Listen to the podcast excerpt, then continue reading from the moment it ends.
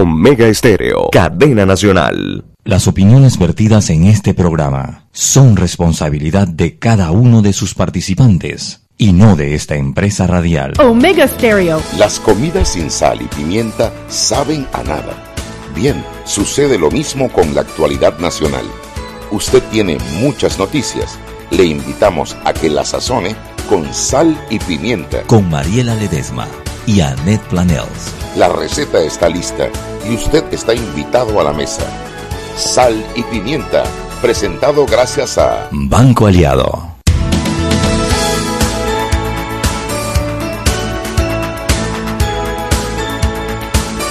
Buenas tardes, bienvenidos a Sal y Pimienta, un programa para gente con criterio. Yo creo que los amigos que nos escuchan se dan cuenta de cómo automáticamente te da el pase. Sí, Ni sí, me- sí, y ni mira ni con el rabo de la vista para acá, ni para que yo le, le levante la mano, ni nada. Él de una vez va para donde ti. Mira, te está tirando besos y te Cobarde, sonríe. dime la verdad. Lo que Mariela tiene son puros celos. no hay otra, no hay confieso, otra. Confieso sin ningún problema. Yo creía que yo era su favorita, pero bueno, uno tiene que acomodarse donde cabe. Ya yo sé que no, pues ¿qué vamos a hacer? Bienvenidos al programa de Sal y Pimienta, un programa para gente con criterio. A mí me gustaría que usted vaya acomodándose y toque base con nuestra cabina a través de nuestras líneas, eh, a ver, a, través de eh, omegaestereo.com, puede escucharlo por canal 856 de Cable Onda o en el 107.3, puede escribirnos un Twitter o un, en Instagram, arroba salpimientapa y nos puede ver en vivo en Facebook Live Sal Pimienta PA. Más que eso es que te sentado al así que si usted no, no, no conecta es porque no quiere.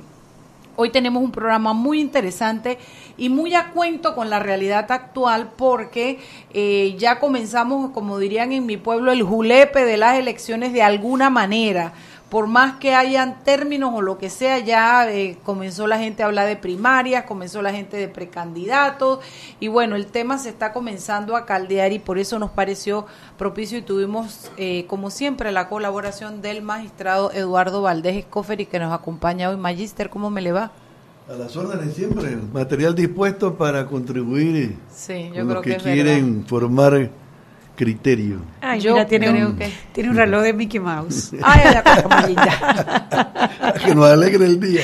Qué bueno, sí, siempre Bueno, saca una sonrisa. Nosotros hoy en la primera, en el primer bloque tenemos el habitué que del pla- de los platos de este programa que es uno, lo que se cocina y dos, la llamada de la prensa que el señor operador de cabina, cuyo nombre no quiero ni mencionar, el innombrable, él nos avisa, bueno, le avisa a Net, ¿no? Cuando, cuando la gente de la prensa está al hilo. Así es que, eh, que él se- dile por favor a tu amigo que nos avise, ¿oíste? O sea, en ese plan estamos. O sea, no le vas a hablar a Roberto. Yo no Mientras detengo. Roberto me dé a mí el pase, primero tú no le vas a La hablar. vida, y cuando me lo dé a mí, yo no voy ni a mirar para allá. No. Roberto, tienes un problema serio. Serio, serio. Serio, serio. Se acabó ya, ahora sí. Hay antecedentes. pues. Ah, sí, sí, ahora sí. una Sí, esta pelea ya lleva días. Esta pelea ya lleva días. Lo que pasa es que ella nada más quiere que le pasen a ella. Entonces, cuando Roberto me lo pasa a mí, pues. Mm, de una vez. Mangonguerías, bueno. diría mi abuela. Ay, hasta esa chirra con sus mangonguerías.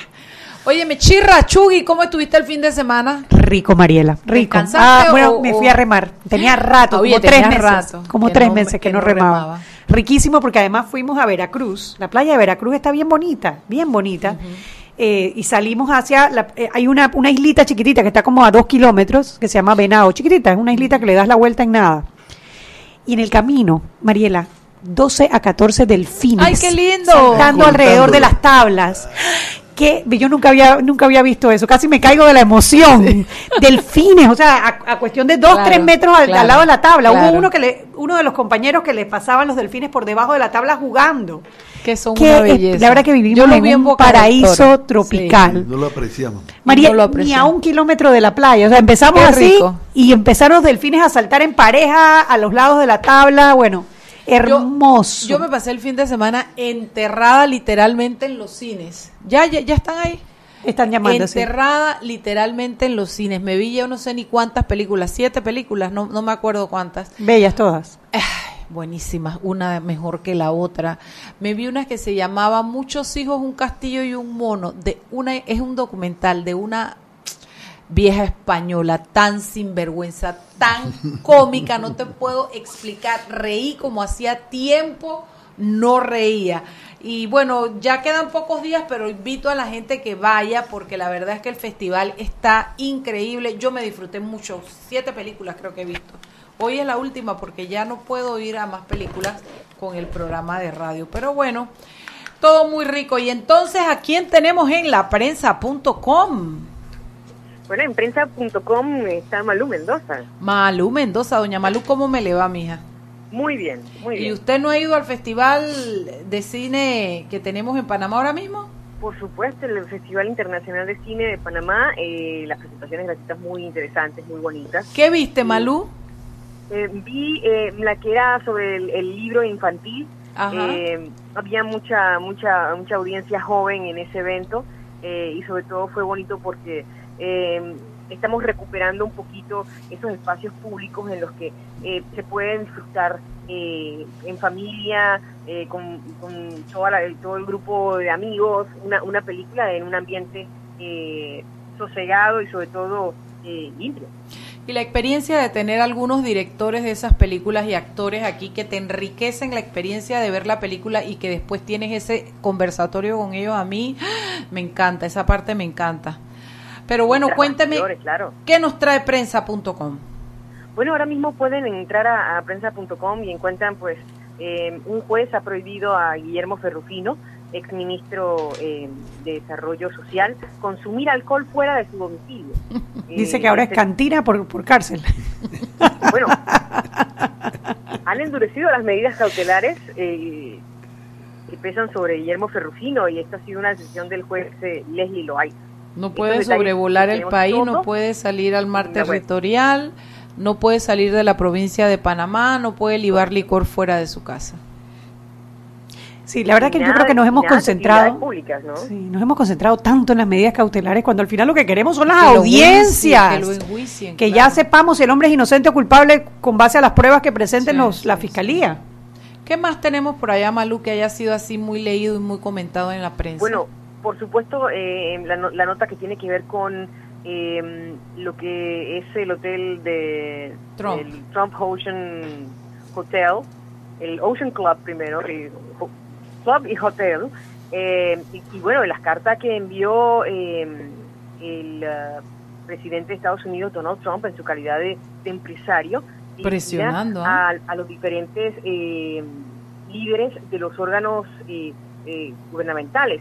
Hay una carta que se le envió al presidente Varela, hay una carta que se le envió a la canciller de la República, hasta la presidenta de la Asamblea recibió su carta de parte de Trump. Pero yo no entiendo cómo él, siendo presidente de Estados Unidos, puede ejercer en su calidad de empresario. Se supone que él debe estar desligado de todos sus negocios en este momento. Bueno, no solo eso, Mariela, ahorita vi también en la prensa.com y quizás me, me corrige Malú que le allanaron las oficinas, el FBI acaba de allanarle las oficinas al, al abogado personal de Donald Trump. Eso se está complicando. Sí, en el caso ese de las oficinas eh, del abogado de Donald Trump, tiene que ver eh, eh, eh, con el caso de la actriz de, de cine adulto eh, Stormy. Entonces ya, ya es otro caso. Pero es que él entre Panamá, la actriz de cine, Rusia, oye, no, el, el hombre no da paz, no da paz, yo no sé cómo dormirá. Pero ve, y entonces, eh, sí, a mí me pareció un poco extraño, yo cuando leí la nota yo dije, oye, pero este hombre, yo no sé por qué, pero yo creo haber leído y haber tenido conocimiento en algún momento que él apenas asume las, la presidencia de Estados Unidos, él no puede ejercer en su condición de, de comerciante ni nada, no sé, no, no puede, porque es que él es el presidente de los Estados Unidos, él no es primero el presidente de las empresas Trump en este momento, pero bueno, por ahí vamos. La respuesta que le dio el gobierno, creo que fue, no sé si ya lo han formalizado, pero que el Ejecutivo no se puede meter en los En temas que tienen que ver con el judicial. Claro, claro. ¿Y algún otro tema que hayamos tocado en prensa.com, Malú? Bueno, ya nos preparamos para, para mañana, martes 10 de abril, así que les invito a leer eh, el diario La Prensa en su versión de papel, en su versión digital también tiene la información. Eh, les tenemos un adelanto de lo que nos va a costar el censo del 2020, para que tengan una idea. Y por supuesto eh, eh, también eh, el tema de- del caso del Hotel Trump, lo- le damos continuidad en las páginas del diario La Prensa. Bueno, me alegro mucho y esperemos para ver porque eso eso sí como que no me no me gusta, no me gusta, no me gusta, pero bueno, ya veamos qué pasa. Eh, eh, saludos Malú, nos vemos mañana. Nos escuchamos mañana, pasen un excelente lunes. Gracias, Bye. Malú. Hasta mañana. Chao. Chao. Sí, yo creo, yo ah, por aquí estaba escribiendo, eh, eh, yo creo que no está bien. Yo no sé cómo se come y cómo se cocina en la primera democracia del mundo, pero yo creo que no está bien que el presidente de los Estados Unidos le escriba al país, porque no le escribió a una empresa, le escribió a los órganos de un país, al ejecutivo, al legislativo, no sé si al judicial, siendo él el presidente de los Estados Unidos para, a ver, para, man- para agilizar una situación judicial de una de sus empresas, No, no, de no. una de sus inversiones. Yo, yo estoy en shock. Yo también. Cuando yo vi leí la noticia esta mañana, la verdad que a mí, que a mí me, me llamó mucho la atención. Yo pensé que esas cosas pasaban en países de tercer mundo, con sistemas que no tenían independencia, independencia de los poderes del Estado, donde el presidente no sabía cuáles eran sus limitaciones, pero no. Estados Unidos. Me gustaría mandarle la cartita como a Cristiana Mampur o a alguien de CNN para ver si, si sacan un documental de esto, porque yo estoy como en Bosnia. Chugui, ¿y algo más que, que comentar además de don Ferrufino que se quedó con país... Con Cantina por cárcel, dice. Cantina por cárcel. sabes que aquí la gente no, no da A mí me molesta espacio. porque debiéramos estar pensando en jugarlos, en que las fechas se den, que los abogados cumplan. Pero también te digo algo, si el hombre se le dio la oportunidad de una mejor medida cuando salió de la cárcel, este abuso a mí me parece que yo lo hubiera mandado para la chirola de nuevo. Pero qué bien que yo no soy la juez. Qué bien. No, mm, sí, no. A mí, Porque a mí no me parece, porque él está eh, con una eh, confianza que se le ha dado para salir de la cárcel y entonces va borracho sin licencia en otra provincia.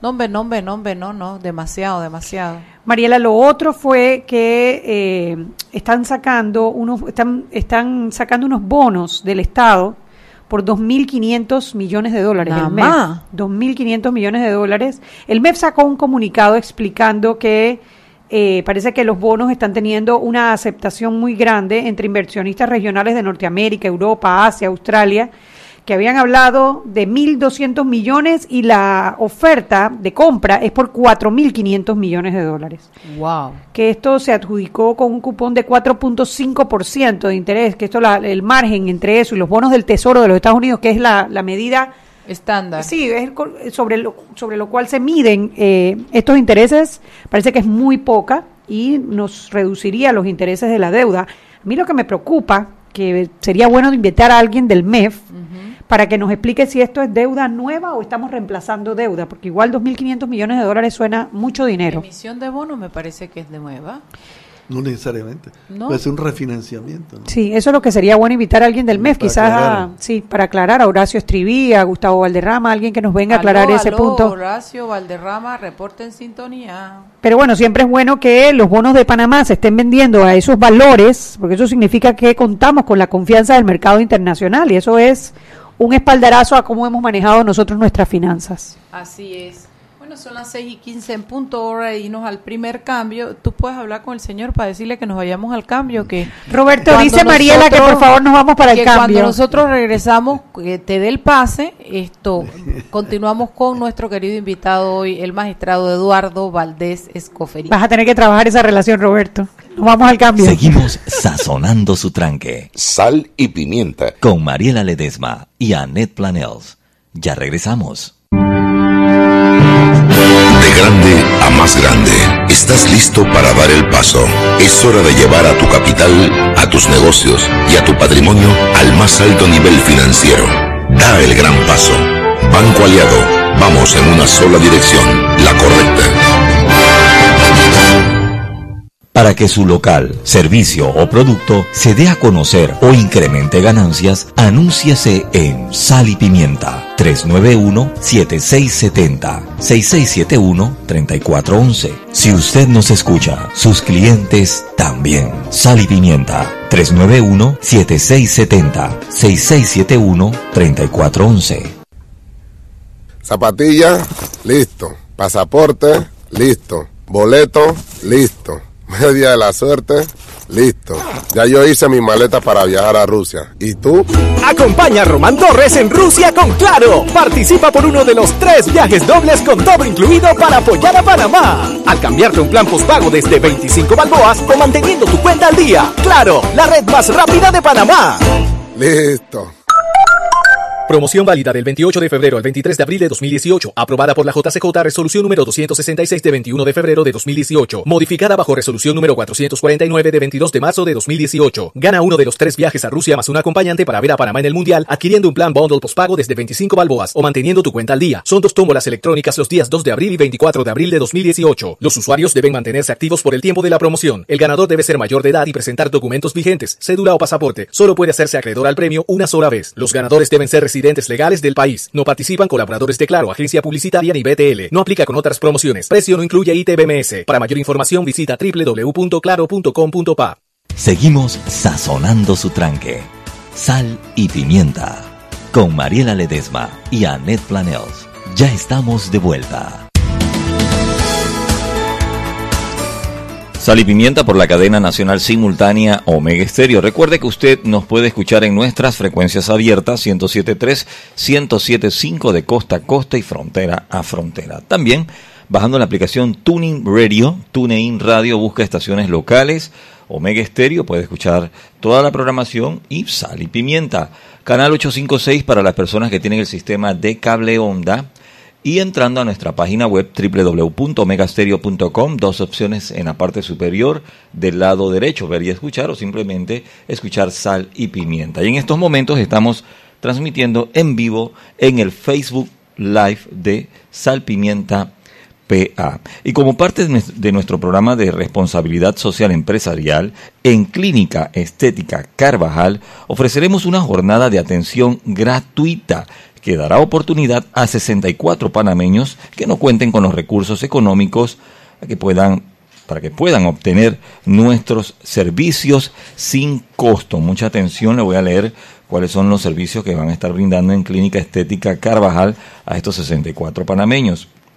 Dermatología, consultas en medicina general, faciales para pieles afectadas por acné, evaluaciones eh, nutricionales y guía de alimentación saludable. Mucha atención que esta actividad se va a realizar el día 30 de abril en nuestras sucursales. Para que usted participe debe comunicarse al 263 8134 en la sucursal de Marbella y al 209 4284 en la sucursal de San Francisco de Clínica Estética Villarreal. Los cupos de atención se distribuirán en orden de llamadas ingresadas hasta llenar la capacidad de los mismos. Ya lo saben, repito los números, 263-8134, 209-4284, Clínica Estética Carvajal. Continuamos con más aquí en Sal y Pimienta.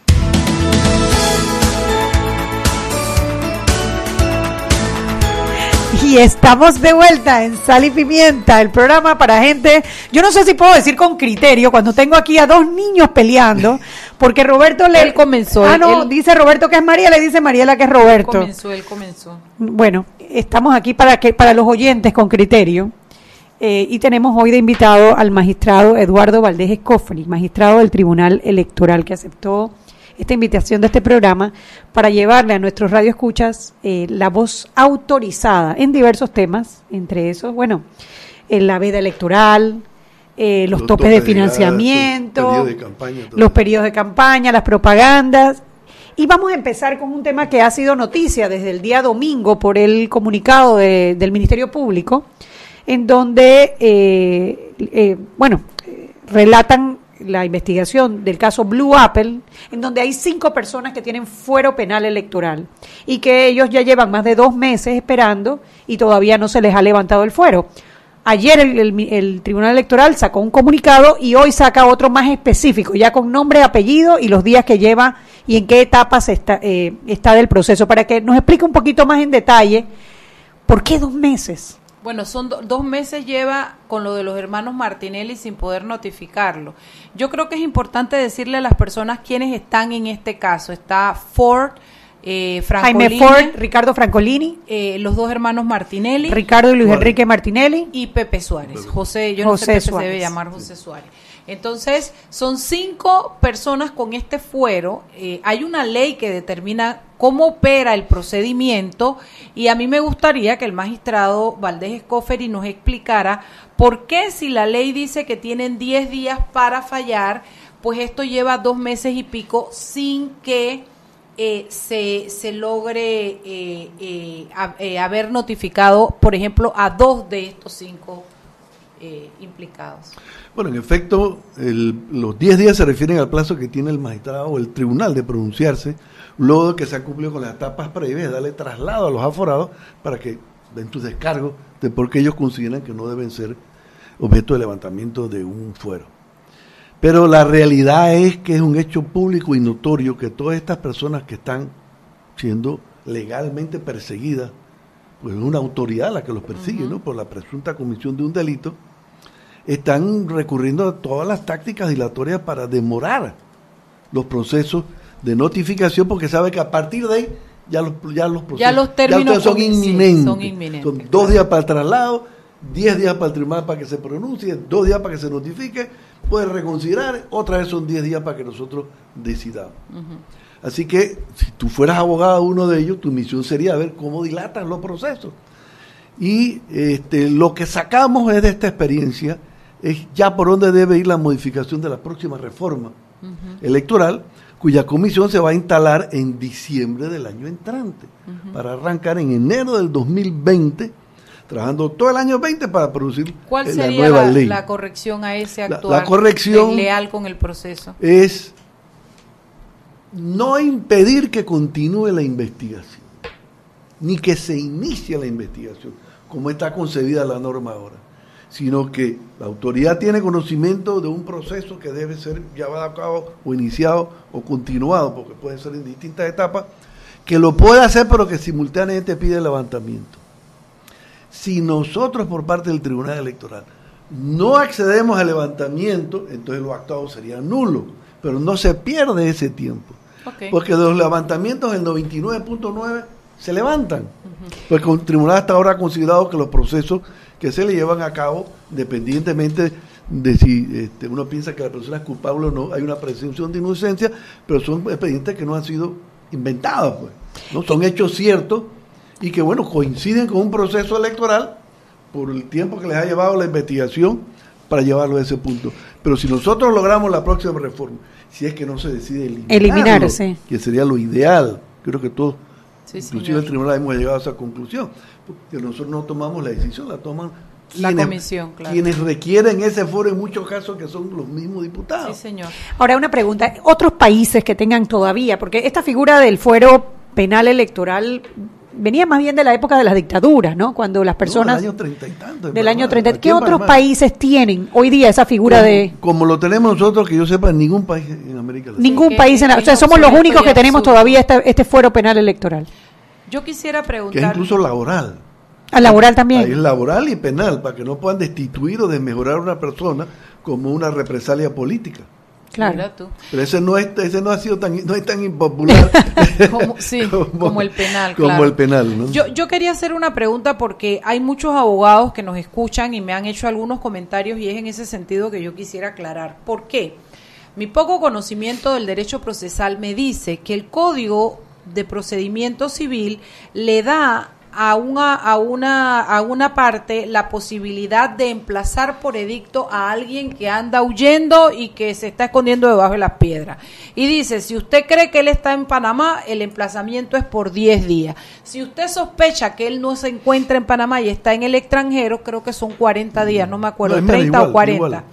Y Eso hace que al no, al, después de que termine el emplazamiento, al no comparecer, se le pueda designar un defensor de ausente y se siga el proceso sin ellos.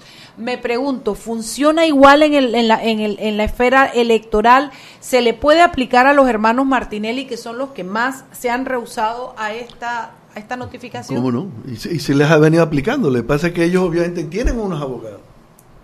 Los abogados se presentan al proceso. Dice, yo no tengo autorización de, de, mi, de mi cliente para darme por notificado. Pero le puedo decir que la dirección que yo tengo de ellos es en tal dirección. ¿Se intentó notificarlos en el extranjero, magistrado, Claro, a la dirección? Yo creo que todos sabíamos que ellos no estaban ahí. Claro. Pues, pues simplemente hay, un, hay, hay una normativa que dice que uno no tiene opción. Si el abogado te dice que mi cliente vive en tal lado, yo tengo que ir a notificarlo ahí y no donde yo creo que él puede estar.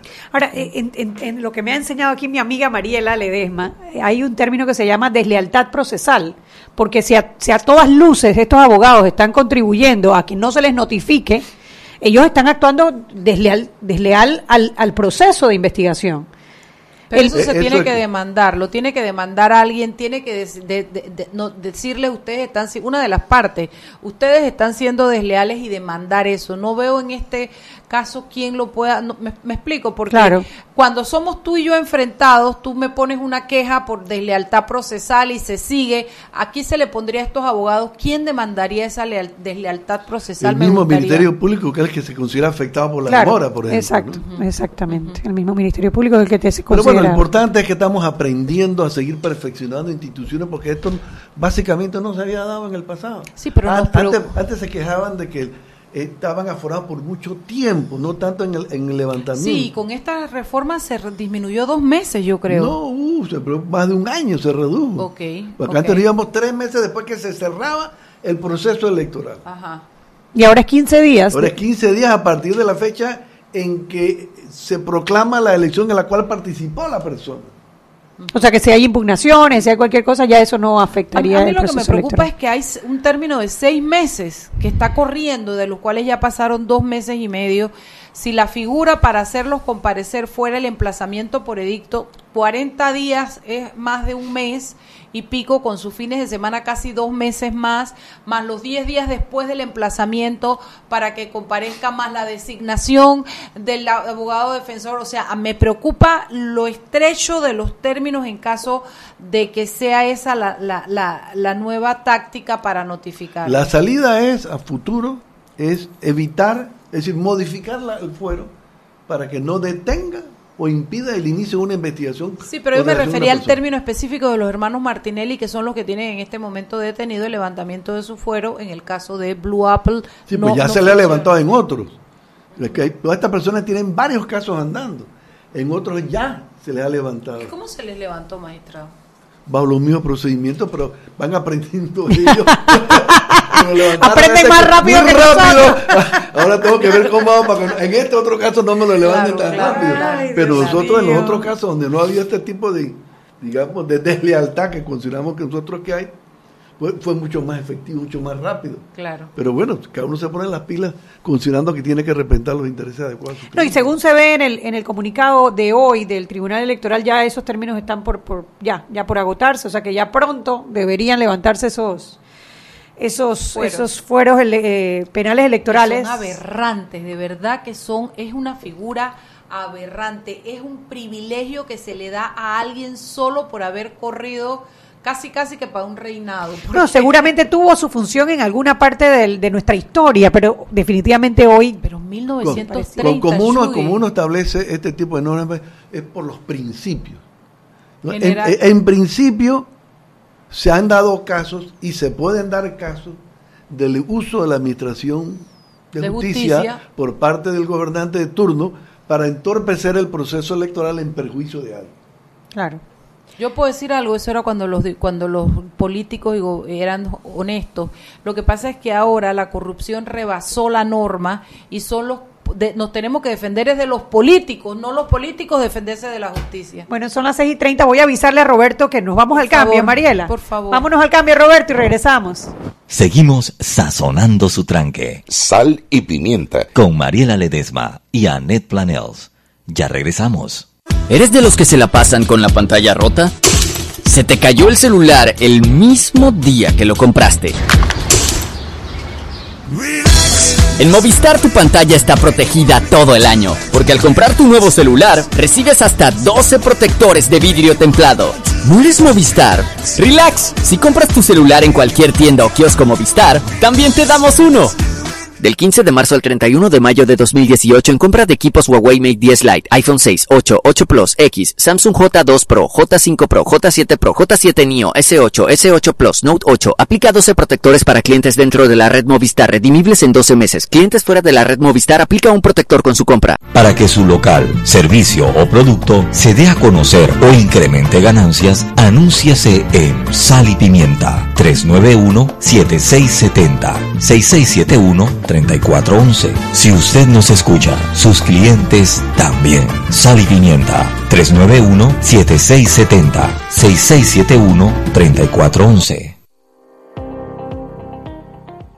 Porque tu voto es importante. Si eres una persona con discapacidad, repórtate para que seas ubicado en una mesa accesible el día de las elecciones generales del 5 de mayo de 2019.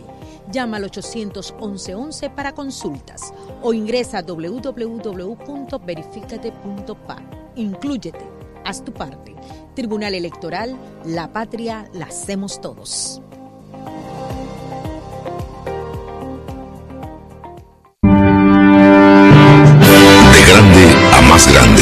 Estás listo para dar el paso.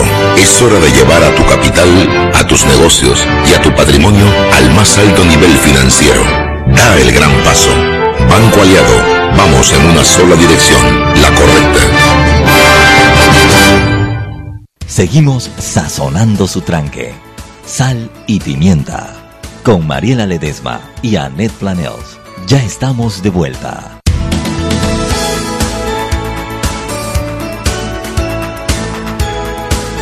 Sal y pimienta por la cadena nacional simultánea Omega Estéreo y de camino a la playa, a la finca o el interior, de seguro combustible necesita tu motor. Ven a Terpel, donde tu bolsillo es el ganador. Con el mejor precio en combustible y en Vaivén, baños limpios, wifi gratis, algo para picar, comer y para llevar también. Vaivén y Terpel, 24 horas a tu servicio. Continuamos con más aquí en Sal y Pimienta.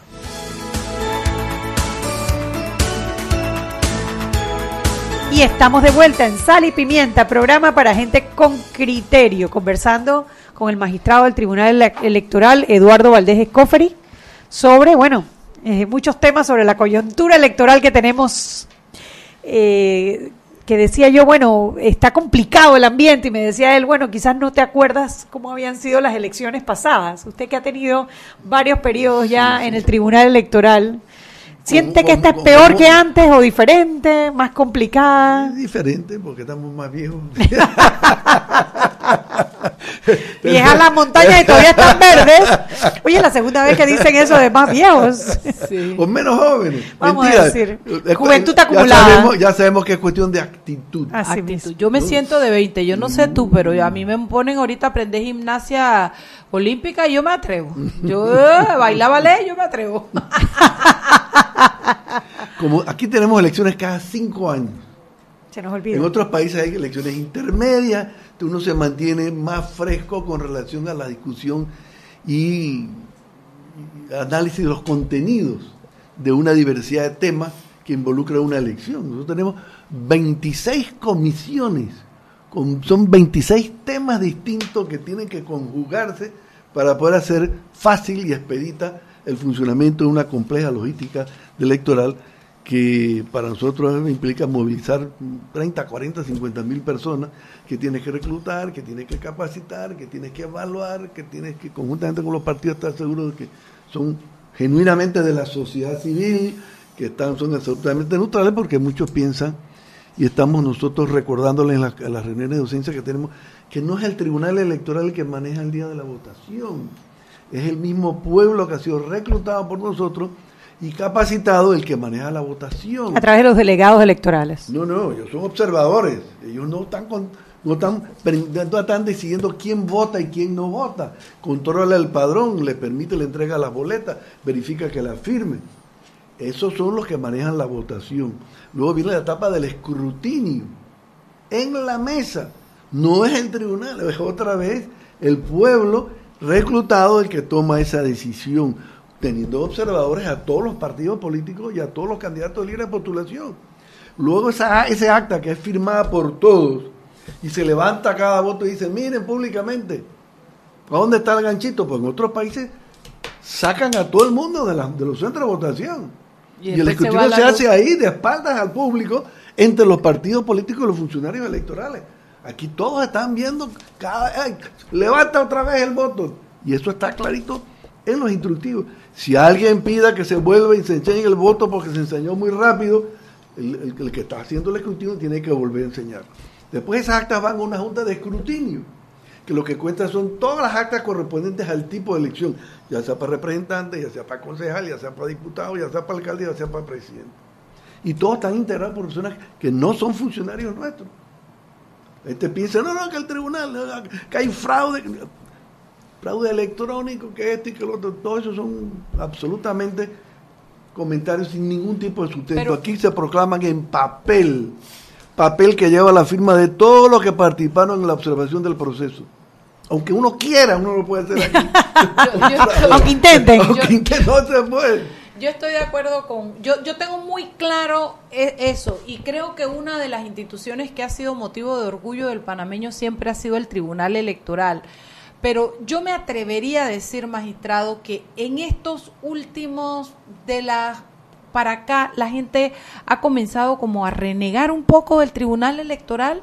¿Será porque le están endilgando eh, eh, cosas que no le corresponden al tribunal o porque el tribunal ha pecado de, no sé, de, de omiso o de lento en algo? ¿Usted lo perciben o son...? No, no, no, yo lo percibo así porque cada cinco años la credibilidad se pone de manifiesto si la gente sale a votar o no. Pues si uno crea una institución, yo porque voy a perder mi tiempo votando y no van a contar mi voto. Si van a hacer lo que le da la gana ahí. Pero no, nosotros venimos demostrándole a América Latina que en un país donde no hay sanción por no votar, al panameño les gusta votar. Es una fiesta electoral y el ¿Por panameño qué? Porque cada cinco años sale a ver cómo le da sus votos castigo al gobierno. Por eso es, es que yo creo que no salen a protestar más de cuatro veces. No, no, yo no voy a perder mi tiempo. Yo, el Sacó 5 de mayo yo voy allá y chácata. Ahí me la desquito con el que yo creo que me la debe. Quizás ese roce viene, pienso yo, últimamente, por lo menos en las redes sociales, que, que, que si bien no son eh, una realidad, sí reflejan un, un, grupo, un grupo importante de la población. En el tema de la famosa veda electoral, en cuanto a quiénes pueden o no, o sea, qué es, qué es y qué no es propaganda, qué pueden y qué no pueden hacer. Sí, yo creo que Como es que ha habido un debate dentro del De tema que y si como la es otra una norma una botella nueva, de agua, la otra una galleta, ¿cómo que es? si sí o Exacto. si no. Hemos tenido que recorrer todo el país varias veces. La última vez recorrimos David, el mismo día fuimos a Santiago, la semana siguiente nos fuimos a Chitré, nos fuimos a Las Tablas, a Penonomé, a Darién, a Colón, y la gente asiste a escuchar y a plantear todas sus dudas sobre qué es lo que pueden no pueden hacer. Los mismos comunicadores tienen sus dudas. Oye, y si me llega fulanito de tal y me dice esto, y si me paga para que yo le haga esto, y le, le van aclarando. Contenido editorial está en el texto del decreto reglamentario. Cualquiera persona puede decir en un programa de radio o de televisión o en la prensa lo que quiera, aunque sea candidato. Ajá. Lo que hay que evitar, porque está prohibido, es que él pague por esa noticia. Ahí está la raya, en pagar. Esa es la raya donde Exacto. que, que, que si limita no- lo que es y lo si que no, es campaña. Porque si no sería un contenido editorial genuino. O sea que ellos sí pueden decir, yo voy a resolver el problema de la basura. O, o, por ejemplo, a ver, salió una, un video en redes sociales en estos días, ayer creo que fue de Raúl Pineda diciendo que votaran Ay, por sí, Nito Cortizo teleférico. porque él iba a poner un teleférico en San Miguelito. Eso es, eso no está pagado. Tú, tú puedes decir en tus redes, como tú puedes decir en una plaza, o puedes decir en tu casa o en un barrio con tu comunidad, lo que tú quieras. Y en tus redes sociales tú puedes poner toda tu plataforma de gobierno como tú quieras. Todo lo que y todos quieras. tus antecedentes. Lo que no puedes es pagar para que ese mensaje llegue a más personas. Ok, voy a poner En otro las ejemplo. redes, eso es lo que está prohibido. Voy a poner otro ejemplo. Eh, un suplente actual de diputado, Edison Brose, puso en su Instagram, su Instagram personal, eh, hablando de, qué sé yo, de recoger la basura y lo pagó. O sea, está promocionado, pero no está hablando de campaña ni de elecciones, sino él hablando de, de recoger la basura, creo que era, era sobre un tema de políticas públicas, pero eh, promocionado, pagado. ¿Eso sí sería campaña electoral? No necesariamente. Nosotros hemos venido vía jurisprudencial ahora que se han estado poniendo denuncias. Inclusive creamos una unidad de medios digitales para que ella misma que está monitoreando en las redes a ver quién está pagando propaganda, haga la denuncia. Ajá. Porque la gente no venía a hacer la denuncia. Así que tenemos una unidad que está monitoreando para hacer la denuncia. Hace la denuncia, la Secretaría la sustenta, se reparte y los metrajes comenzamos a analizar. O sea, tendría que analizar el caso particular. Pero el, Caso por caso. el pagar por, por- el pagar por un espacio Entonces, es los- la raya Los criterios son, Ajá. primero, eh, a nivel de redes, de redes. Pues cada, cada realidad tiene su mundo. Primero, el primer criterio es que haya pagado, que haya un pago. Segundo, que esté obviamente, como dice la ley, buscando simpatía, porque eso es lo que así está definida. Esta definición la puso la sociedad civil. ¿Qué es lo que es una campaña? Ahí está, es una definición que nadie prácticamente la tocó ni en la comisión ni en la asamblea. Y ahora están todos siendo víctimas. Es que la sociedad civil es mucha gente. A mí me da risa cuando dicen, tú no representas a la sociedad civil. Que, oye, la sociedad civil no la representa a nadie. Nadie, Eso es demasiadas organizaciones. buscando simpatía, pero entonces vienen dos ingredientes aquí, dando tus antecedentes o dando tu programa. ¿Cómo, cómo, cómo? cómo? Ok, no, clarísimo. No lo tengo claro. es ¿cómo decir, la- tú pagas una propaganda Ajá, para buscar simpatía ante los electores, ajá. pero la idea es que tú te vas a vender basado en tus antecedentes o en, tu, en las- la forma que tú piensas que vas a solucionar las cosas. Ok. ¿no? Si tú te quedas nada más acá, en cuña, que tú pagas para, bu- para buscar simpatías identificando con un problema re- real que hay o criticando al gobierno, tú tienes derecho a criticar al gobierno. Ajo, que nos quiten ese derecho para ver ahí o se cae. alabarlo, ¿no? Ahí no hay problema. Pero si tú le añades alguno de estos dos criterios, entonces estás violando la O ley sea- porque estás haciendo campaña como está definida en el código. Ve, cuidamos aquí. Buscar el código. ¿Qué artículo es? Uy, imagínate, se lo sabe Oye, de memoria, Humberto va a estar como Castillo, la- gracias por los ejemplares de código que nos han regalado, como quien dice, para que se lo aprendan Ay, de bueno, verdad. sí, Gracias, Para Humberto. que, para que no andemos inventando también. Sí, sí, sí, sí. Sí, el- Esa, el- esa, esa jurisdicción es bonita. A mí me hubiera gustado, si no, pero lo que pasa es que ya yo tengo bastante con la mía. Fíjate lo que es. se lo sabe, eh, salió eh, a la eh, página así, eh, está como eh, los eh, evangélicos con el artículo del, el código- ¿cómo es? El versículo de la Biblia. Campaña electoral es el conjunto de actividades organizativas y comunicativas que realizan los partidos y candidatos a puesto de elección popular y procesos internos a los partidos políticos en un periodo determinado. El periodo determinado es el periodo que existe para hacer campaña. Que busca informar, movilizar y persuadir al electorado con el propósito de captar sus simpatías poniendo en conocimiento sus antecedentes y las propuestas de gobierno o políticas públicas que desarrollarían en el evento de ser elegidos. Aquí estamos hablando de propagandas de televisión, de radio, Todas. de, de Redes. redes, Todas, todas. sociales. O- obviamente que los medios tradicionales no se exponen, prensa, radio y televisión, porque la multa es muy alta.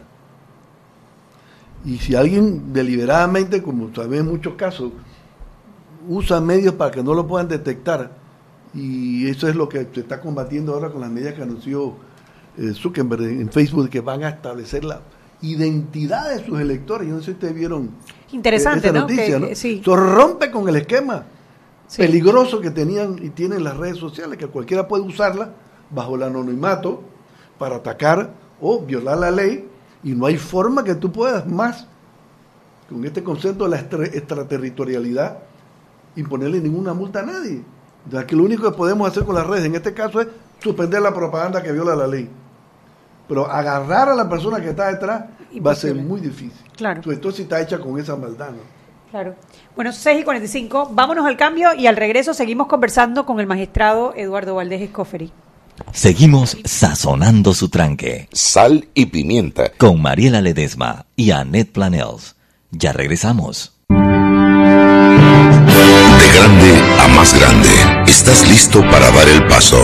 Es hora de llevar a tu capital, a tus negocios y a tu patrimonio al más alto nivel financiero. Da el gran paso. Banco Aliado. Vamos en una sola dirección, la correcta. Zapatilla, listo. Pasaporte, listo. Boleto, listo. Media de la suerte, listo. Ya yo hice mi maleta para viajar a Rusia. ¿Y tú? Acompaña a Román Torres en Rusia con Claro. Participa por uno de los tres viajes dobles con todo incluido para apoyar a Panamá. Al cambiarte un plan postpago desde 25 balboas o manteniendo tu cuenta al día. Claro, la red más rápida de Panamá.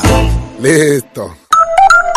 Promoción válida del 28 de febrero al 23 de abril de 2018. Aprobada por la JCJ Resolución número 266 de 21 de febrero de 2018. Modificada bajo Resolución número 449 de 22 de marzo de 2018. Gana uno de los tres viajes a Rusia más un acompañante para ver a Panamá en el Mundial adquiriendo un plan bundle postpago desde 25 balboas o manteniendo tu cuenta al día. Son dos tómbolas electrónicas los días 2 de abril y 24 de abril de 2018. Los usuarios deben mantenerse activos por el tiempo de la promoción. El ganador debe ser mayor de edad y presentar documentos vigentes, cédula o pasaporte. Solo puede hacerse acreedor al premio una sola vez. Los ganadores deben ser residentes legales del país. No participan colaboradores de Claro, agencia publicitaria ni BTL. No aplica con otras promociones. Precio no incluye ITBMS. Para mayor información visita www.claro.com.pa.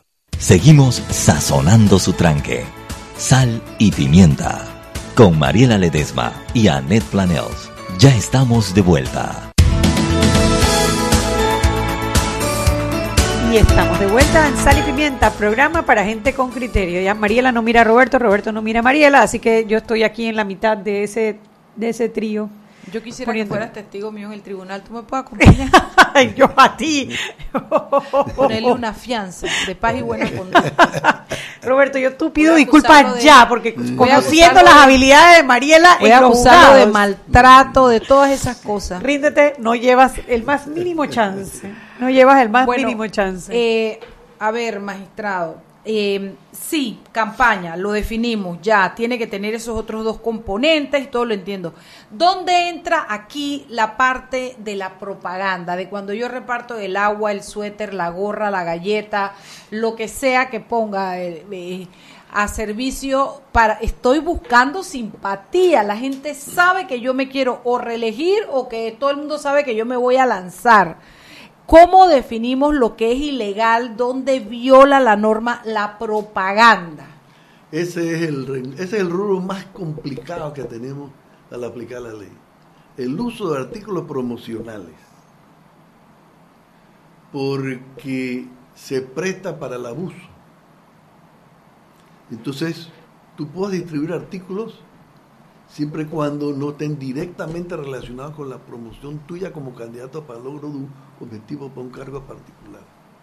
Entonces, los casos que se han dado son casos que no los han denunciado y que algunos eran son diputados, entonces no son competencia del tribunal, es competencia de la corte. ¿no? Entonces, el elaborar una nueva, contribuir al cambio de la cultura en temas que no tienen precedentes es parte del reto que tenemos ahora. Pero bueno, lo estamos haciendo en la medida que las personas nos permitan, a través de una denuncia, entrar a pronunciar. Recapitulando, si un diputado actual saca un suéter, una gorra, un paquete de cornflake con su nombre, es eso ni siquiera entra al, al tribunal, al, al- al sistema electoral, entra al sistema de justicia panameño porque es diputado. Sí, Pero- el pero- único competente es la corte para investigarlo y, y enjuiciarlo. Ok, pero si alguien que no está en el cargo ahora, yo mando mañana una, una caja de jabón de lavar con mi nombre y, pongo Mariela Ledesma presente o Mariela Ledesma te, te saluda, cualquier cosa, si no, si no tiene historia de mí, de dónde yo vengo, Mariela Ledesma, activista de más de 20 años con ganas de resolver el problema de la ropa sucia, ahí sí violo, porque ahí incluyo los dos términos que nos leíste, nos leyó en, en, en, en, en, en campaña. Pero si no pongo más nada que mi cara y digo te saluda, no es una violación. Mira, eso, ese tema vino con las vallas famosas que mandamos a quitar apenas entró en vigencia la ley. sí, pero eso Pero vi que le quitaron la, la multa, le, le reversaron la Sí, sí, multa. porque ahí hubo un problema de comunicación que era justo hacerlo. Era justo hacerlo. Pero está prohibido poner vallas con las caras de las Claro, personas.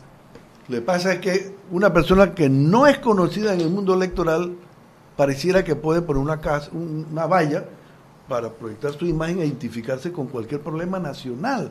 Pero si lo hace una persona que todo el mundo conoce, que tiene que busca un Una- ele- aspira a una busca- posición. aspira a una- un cargo de elección popular, ya entonces no se permite.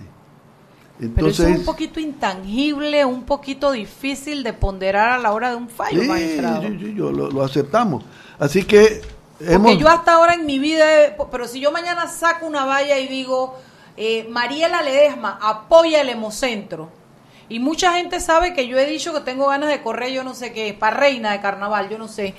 Pero esto, eso, a ver, que lo ponga yo o que lo ponga, voy a meter a la chola en un problema, Balbina Herrera, hay una diferencia porque Balbina es una política tradicional, pero no me parece suficiente elemento para condenarla, que todo el mundo sepa que ella es una política tradicional y que yo, que pongo mi misma cara, que hago la promoción del Hemocentro como parte de mi campaña, subjetivamente hablando, como nunca he corrido para nada, mm, mm, cómo, cómo se aplica la norma y me parece fuerte, magistrado. Sí, totalmente de acuerdo. O sea, la, ley los puso en aprietos, Sí, yo siento, sí, ¿no? sí, sí, no está tan bien, tan absolutamente clara. porque cuando estamos en el periodo de hacer campaña, nadie discute.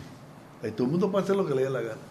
Pero el, el- el espíritu de la ley, el objetivo de la ley era acortar los periodos de campaña. Claro. Entonces, ¿para qué vamos a darle paso a los juegavivos Claro. que quieren fuera de ese periodo aprovecharse de la de- creatividad para burlar la ley? claro. Para Eso es como- burlar la ley. Eso es como en una como en una carrera cuando salen antes que den el disparo, o sea, Entonces, vamos, vamos a a respetar los principios. Claro, claro. ¿no? yo, yo tengo dos preguntas, yo creo que con eso nos vamos a ir lo que queda del programa. Uno, esas esas eh, denuncias le tocaría verla al fiscal electoral. ¿Es así? No, depende de si estás- ellos investigan, la fiscalía investiga, investiga delitos. Ah, es diferente. No, faltas no- administrativas. No, faltas administrativas que, son las que se producen cuando se viola la veda por- con normas de propaganda. Nuestro actual y querido fiscal electoral, que ha recibido su- muchas críticas, Tuyo, eh, lo dije tuyo, irónicamente, eh. lo dije irónicamente, se le está no terminando su periodo.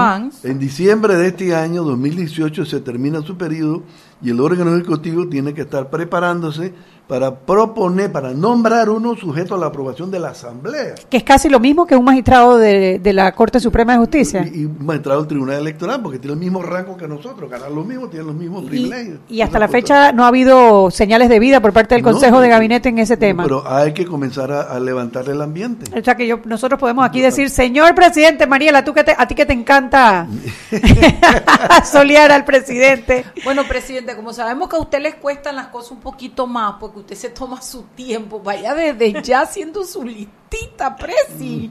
En un proceso abierto y participativo, si hombre. diciembre con unos dos nombres para ver. Para que le dé suficiente tiempo a la Asamblea, que termina en octubre 31, no en diciembre, Sí. para que haga la ratificación Sí, o no de sí, los candidatos. Queremos iniciar el año 2019 y el proceso electoral ya en sí con un nuevo fiscal Por supuesto.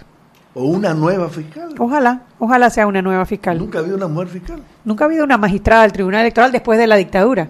Sí, sí. Después de la Pero- dictadura. Pero suplente sí. Suplentes y muy buenas además, y muy buenas. Sí, señor, Bueno, la otra pregunta es lo del tema de las firmas de los aspirantes independientes. Ha habido muchas críticas al, al Tribunal Electoral porque pues eh, se les están eliminando firmas, ellos aducen o pues han hecho declaraciones públicas de que son demasiadas firmas las que se están eliminando y que dice aquí no se permite la presencia de un representante de la parte interesada, dice Aldo Espinosa, pero he escuchado esa crítica de parte de los candidatos directamente, sacamos un comunicado la semana pasada, creo, diciendo que eso no es correcto. Cada uno es- tiene derecho permanente a hacer un examen caso por caso. Pues nosotros emi- le damos un informe periódicamente de cuántas firmas perdió, le decimos cuál es la causal del código.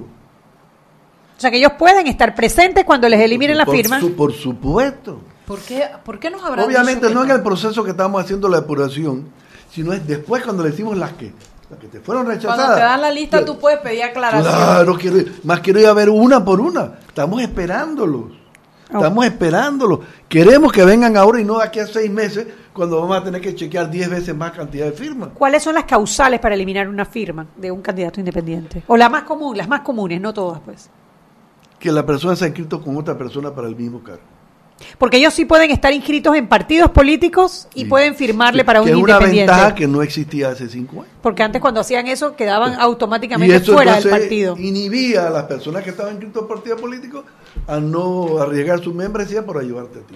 Claro. Ahora eso es una ventaja que tiene. O sea que ellos pueden, estando en partidos políticos, firmarle a cualquier candidato independiente. Absolutamente. Pero solo a uno por cada cargo de... Ok, De elección entonces, popular. esa es la primera. ¿Qué otra razón? La desventaja que ocurre producto de la ventaja. ¿Cuál es la ventaja que ahora tienen? Que desde dos años antes de la elección, ellos puedan dar con un libro recogiendo firmas 24-7 sin la presencia de ningún funcionario del Tribunal Electoral, sino supuestamente bajo la responsabilidad de sus activistas que han sido entrenados. Pero ¿quién va a saber si ese activista no le da libro a otra persona? Excepto la responsabilidad que tiene el penal, el activista y el mismo precandidato si se le prueba que hay firmas falsas. Otra razón para eliminarle falsa. las firmas Entonces, falsas. las firmas no coinciden Con la cédula. con la que tiene la cédula. Y yo me tuve por coincidencia unos reuniones de trabajo este sábado pasado y estaban ahí las muchachas y muchachos capturando. Y déjame ver unos casos donde no, se- donde no se parecen. Y la regla es que si tiene un parecido se da por buena. Que no es como el banco para cambiar un cheque, pues. Absolutamente, ¿no? Pero un tipo de- cuando tú te das cuenta que no tiene absolutamente ningún parecido. A lo mejor la persona lo hace hasta por hasta por maldad, porque dice, sí, te voy a firmar y firma de cualquier Eh, forma eh, para que eh, no eh, valga, eh, ¿no? no, Por no. salir del compromiso. Para salir del apuro, no digamos que por maldad, sino por salir del acoso, de la presión o del compromiso. Entonces, cuando es tan diferente, y si es genuina que la persona, y fue él, y no un suplantador que se hizo pasar por él, es que evidente no quería firmarle. Claro, claro. Se está dando eso. Entonces, el nombre no coincide con el número de cédula. Ah, no, ahí sí también, esa es más fácil, porque esa es uno más uno, y esa no es discrecional. María González, ¿cuántas Marías González hay? Pues entonces, tú, depurar a ver si cuál fue el número de cédula que pudo haberse cambiado. Ah, no ponen el número de cédula, en la, Claro. ah, lo tienen que poner. Sí, sí, sí, pero digo, Sí. si cambias un dígito ya pasa a otra persona. Claro. Entonces, es falta de responsabilidad de la persona que recoge la firma de no, No asegurarse que, la, que el número de cédula sea realmente el que coincide con la identidad de la persona. ¿Qué tiempo demora el tribunal una vez que el, el candidato le entrega, creo que son libros de, de 500 firmas No, cada ya libro? bajaron, comenzamos con 500, ahora son de 100, para que puedan ir más entregando más, rápido. más, rápidamente. ¿Qué demora? Yo le entrego mi librito de 100 hoy, ¿qué demora el tribunal más o menos en devolverme diciendo En una jurado? semana, una semana. Una semana, una semana por cada 100. ¿Hay e- ¿Es pública esa información? ¿Nosotros podemos saber, nosotros los ciudadanos, cuántas firmas lleva cada candidato? Estamos, vamos a comenzar a ponerlas ahora en la página web. O sea que vamos a poder saber en este momento cuánto lleva cada estadística, no Sí, quiénes. sí, no quiénes, pero por ejemplo, lo tiene, eh, qué sé yo, cuántas lleva Miguel Antonio Bernal, cuántas lleva Ernesto Cedeño, cuántas lleva Elena Porra. Ricardo Lombana, Ana Matilde Lo que Gómez, pasa es que etcétera, pareciera que algunos Flores. de ellos es que no están entregando todos los libros con la celeridad mensual que se le está exigiendo en la reglamentación. Entonces, estamos invitando, no dejen esto para último porque nos van a poner a nosotros un En corredera, es correcto. En poquitos días que tenemos que pronunciarnos, depurando entonces decenas de miles de firmas. Sí. Eso no es bueno ni para ellos, ni para nosotros, ni Vamos para el a, tener que volver a invitarlo, porque todavía yo tengo como 20 preguntas más, nos No, queda y un si minuto. Nos vamos a hablar del desarrollo del sistema electoral en Panamá. de no las hay- tecnologías nuevas que no, traen para el para el, el, el TER, ¿no? El, el- el- la transmisión Valdés. electrónica. Extraoficial, estamos, transmisión extraoficial de resultados. Me imagino que traen tecnología nueva para el 2019 o van a usar el mismo sistema. El mismo sistema porque ha probado ser bueno. ¿Y la votación bueno. electrónica? Se va, va a trasladar del, del uh, José Antonio Ramón Cantera hacia Atlapa, que es ahora el mejor centro de votación para los que viven en San Francisco. Porque ahí se va a trasladar el... Y Atlapa votaría San Francisco, lo que antes votaba Lo en que, el IJA. antes, lo que antes votaba en Elija, en el Belisario Porras. Ay, voy a y, votar en Atlapa eh, electrónico. Isabel ¡Qué Herrera! Valdía y el José Antonio Ramón Cantera, esas cuatro van a estar todas cómodamente en el mejor centro de votación del país, con aire acondicionado, Mariela, amplios yo- cómodos de estacionamiento y votación electrónica. Yo voy a votar en Atlapa y tú no, Tú querida. tienes demasiada suerte, Chuy. Debe ser que tú eres más buena que yo. bueno, yo sí creo, primero que nada, gracias por venir, magistrado. Yo sé que en esa cabeza hay muchos años de jurisprudencia, muchos años de conocimiento y una lucha férrea por el sistema electoral en Panamá, me consta. Eh, yo sigo siendo de las panameñas que confío en el Tribunal Electoral porque conozco mucho de adentro, de cómo, de la in- infraestructura, del personal, de la mística Y que el tiene. nivel ese- de compromiso. Oh, oh, allá hay gente que, Dios mío, de verdad, gente de toda una vida. Y esto, así es que, bueno, los panameños una vez más esperamos que el Tribunal Electoral nos regale la fiesta electoral que nos regala todos los años y esperemos que antes de las elecciones usted pueda hacer otra No, una acá. vez por mes puedo estar aquí si quieres. Ay, bueno, apúntalo, apúntalo, Son- dice. Son demasiados temas para poder cubrirles una Buenísimo, excelente. Bueno, a la orden los micrófonos de Ya sal y vamos a pimienta. sacar para mayo la, la cita. De una vez que para luego de tarde. Gracias, magistrado. Gracias Un a todos placer. nuestros oyentes. Y gracias a ustedes por acordarse de mí. Gracias, no, por favor. esto, Siempre. Gracias a todos nuestros oyentes por escucharnos hoy. Espero que hayamos aprendido, disipado algunas, pro- algunas dudas. Ya saben, sigan escribiendo sobre esas dudas porque vamos a volver a tener pronto al magistrado Eduardo Valdés Escoferi. Los quiero y me quedo corta. Chao, chao. Hasta mañana. Hasta mañana. Hemos presentado Sal y Pimienta. Con Mariela Ledesma y Annette Planels. Sal y Pimienta. Presentado gracias a Banco Aliado.